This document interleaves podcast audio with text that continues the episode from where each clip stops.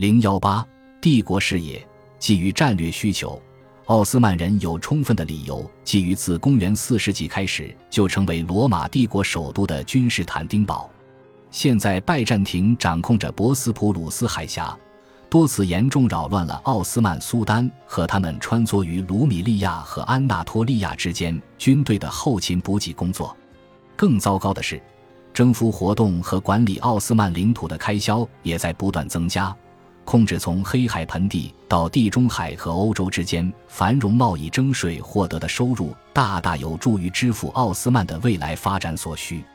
东正教和天主教于一千四百三十九年的联合，对奥斯曼产生了严重的负面影响，因为它不仅提高了未来十字军东征的可能性，还扩大了拉丁人对君士坦丁堡的影响力。这对奥斯曼人和东正教会来说都是不受欢迎的。占领君士坦丁堡还具有强而有力的象征意义，它证明了奥斯曼帝国的建立，也证实了伊斯兰信仰的胜利。这座城市在世俗与神圣的穆斯林传说中都有着重要意义。奥斯曼人攻克君士坦丁堡，印证了先知穆罕默德的预言。其中一个脍炙人口的版本是：君士坦丁堡有朝一日必被攻克，一个英明的埃米尔和一支英勇的军队将会完成这个使命。君士坦丁堡还是奥斯曼人的红苹果，奥斯曼人用它来指代他们极其渴望的事物。苏丹穆罕默德二世要通过攻占拜占庭帝国的首都，把自己国家心脏地区的异族清除掉。穆罕默德二世于一千四百五十一年继位，但在围攻君士坦丁堡之前，他得先巩固边境防卫。他更新了父亲与塞尔维亚的杜拉德布兰科维奇签订的合约，并和匈牙利摄政匈牙提亚诺什签订三年和平协议。为了避免腹背受敌。他通过再次确认父亲和威尼斯在一千四百四十六年签署的条约，预先制止了一次可能的袭击。他也时时刻刻保持警戒，以守护他在安纳托利亚的领土。因为艾登、门泰谢和格尔米扬过去的埃米尔都在摩拳擦掌，准备从奥斯曼人手中夺回他们的独立自主权位，脱离奥斯曼统治。虽然卡拉曼实际上已是奥斯曼的附庸国。但他却屡次保护声称拥有这些土地的人，甚至还派兵强取被穆拉德二世占领的土地。但是，当娶了穆罕默德二世姑姑的卡拉曼统治者易卜拉欣得知穆罕默德二世打算要出兵对付自己时，他立刻向奥斯曼求和。穆罕默德在父亲过世时谋杀了唯一还活着的兄弟。此外，他仅有的为人所知的男性亲属和潜在的王位竞争者，只剩那个在君士坦丁堡的王位觊觎者。此人声称自己是穆罕默德二世的叔叔奥尔汗。此前王位觊觎者出现所造成的混乱，在奥斯曼人心中记忆犹新。因此，穆罕默德二世同意付出金钱，让拜占庭继续监管奥尔汗。但是，当穆罕默德出兵对付卡拉曼时，拜占庭皇帝君士坦丁十一世派出特使，要求奥斯曼支付更多金钱以继续监管奥尔汗，并且暗示，要是不送钱来，他们就可能会释放奥尔汗。穆罕默德准备等待良机，再对这种挑衅做出回应，因为他认为君士坦丁明显违反了自己刚继位时与穆罕默德二世签订的条约。穆罕默德清楚地知道，曾祖父巴耶济德一世围城八年尚未拿下君士坦丁堡的事实，但这并未使他灰心。他开始着手准备征服这座城市，这是他自1444至1446年，自己还是青少年时期，在他父亲的首都埃迪尔内出长苏丹权位后就立下的心愿。围城的准备工作与具体进程是历史叙述中人们最熟悉的话题之一。当时的西方人用陷落来形容君士坦丁堡从基督教统治变成穆斯林统治的过程，但是对奥斯曼人而言，那是征服。算起来，苏丹穆罕默德是第十三个试图从拜占庭帝国手中夺下这座城市的穆斯林。公元六百五十年，阿拉伯人就发动了第一次围城。他做了细致的准备，为了保持博斯普鲁斯海峡航道畅通。在一四五一到一四五二年间，他在君士坦丁堡城墙北边约五公里处迅速建造了海峡封锁者博阿兹克森堡。这座堡垒今日被称为卢米利亚堡垒，与苏丹巴耶济德一世为了攻打君士坦丁堡，与安纳托利亚海岸建造的另一座城堡隔海峡相对。博阿兹克森堡的功能与巴耶济德建造的城堡类似，它是围城中攻击部队的前进补给基地。并负责切断敌人从黑海盆地向南运送粮食补给的航线。就当时的堡垒建造标准而言，它是非常先进的。厚实的城墙足以应对火药枪炮技术的发展。它的塔楼则以穆罕默德在埃迪尔内时期的核心大臣之名命名，很有可能是他们出资捐建的。他们的名字分别是扎加诺斯·穆罕默德帕夏、萨鲁加帕夏和钱达尔勒·哈利勒帕夏。被围困在君士坦丁堡的居民眼睁睁看着他们长久以来恐惧的事情逐步成为现实。同样被围困的皇帝像以往无数次一样，向西方可能出兵相救的盟国发出紧急求援信息。热那亚和威尼斯是商业上的竞争对手，谁都不想比对方多背负保卫君士坦丁堡的重担。热那亚派出一支军队。由骁勇的大将乔瓦尼·朱斯蒂尼亚尼隆哥率领，君士坦丁将自己据守在靠陆地一侧的城墙外的军队一并交给他指挥。威尼斯则将自己的海军力量租给了拜占庭皇帝。君士坦丁把黑海西岸的城市内塞伯尔割让给匈牙提亚诺时，另将爱琴海北部的利姆诺斯岛给了阿拉贡与那不勒斯国王阿方索。不过，两者都没有打算在拜占庭大难临头时真正帮他一把。有可能出手援救的是君士坦丁的兄弟米斯特拉斯的共主德米特里厄斯和托马斯。但是，图拉罕帕夏在一因四百五十二年秋天出兵攻打伯罗奔尼撒，他们自顾不暇，无力相助。不过，虽然各国统治者表现出了冷漠。仍有不少志愿者前来协助保卫拜占庭的君士坦丁堡。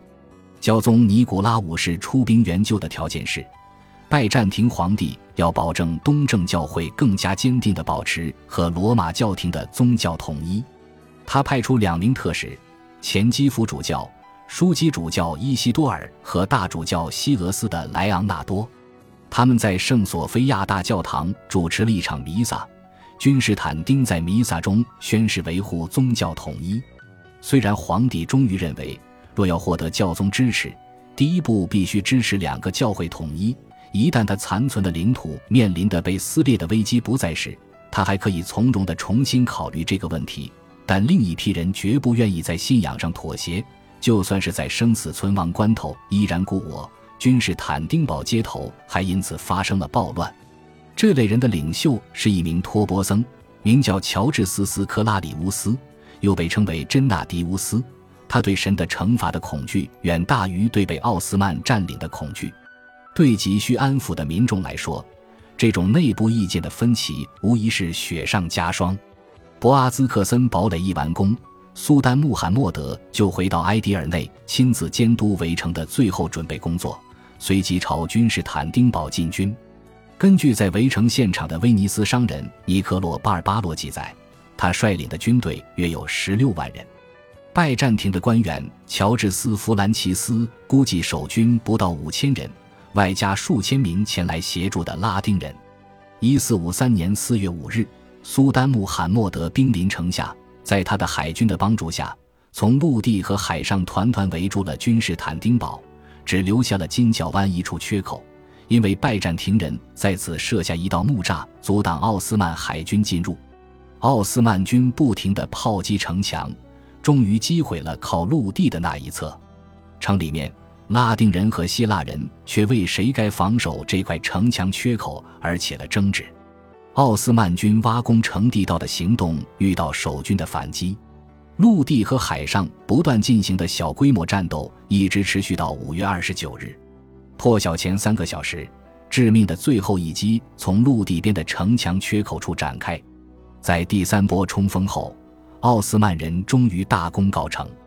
苏丹在禁卫军保护下登上了君士坦丁堡城墙上的一座外堡，之后又被迫撤出。随后，更加密集的炮火将城墙炸开了一个大缺口，大胜的奥斯曼军队似潮水般蜂拥入城。历史学者兼行政官员托尔松贝伊提供了当时人士唯一以奥斯曼土耳其语书写的详细围城经过。当希腊火燃烧的烟雨崇拜火的王子的灵魂有若黑影般飞越堡垒时，重要性就显现了出来。幸运的前进苏丹像真主一样托起了山岭，将其悬在这个信奉多神教且应当被毁灭的民族头上。因而，墙里墙外，大炮。花膛枪和损炮弹急射，短剑、长剑和弩箭万箭飞驰，犹若法老衣襟湿透留下的汗滴，亦若四月的春雨，仿若一人的信使从天而降。这是真主为他们降下的灾难。从最深的地道到最高的塔楼，从最高山头到平地空巷，赤手空拳的搏斗和冲锋与刀枪剑戟的碰撞，在炮弹造成的废墟中同时发生。城墙外是伊斯兰的英勇战士，城墙内是顽抗的敌人。他们长枪对长枪，双拳对双拳进行殊死搏斗。他们时而进逼，时而佯退，枪火四射，兵戎相见。无数人在战斗中身首异处。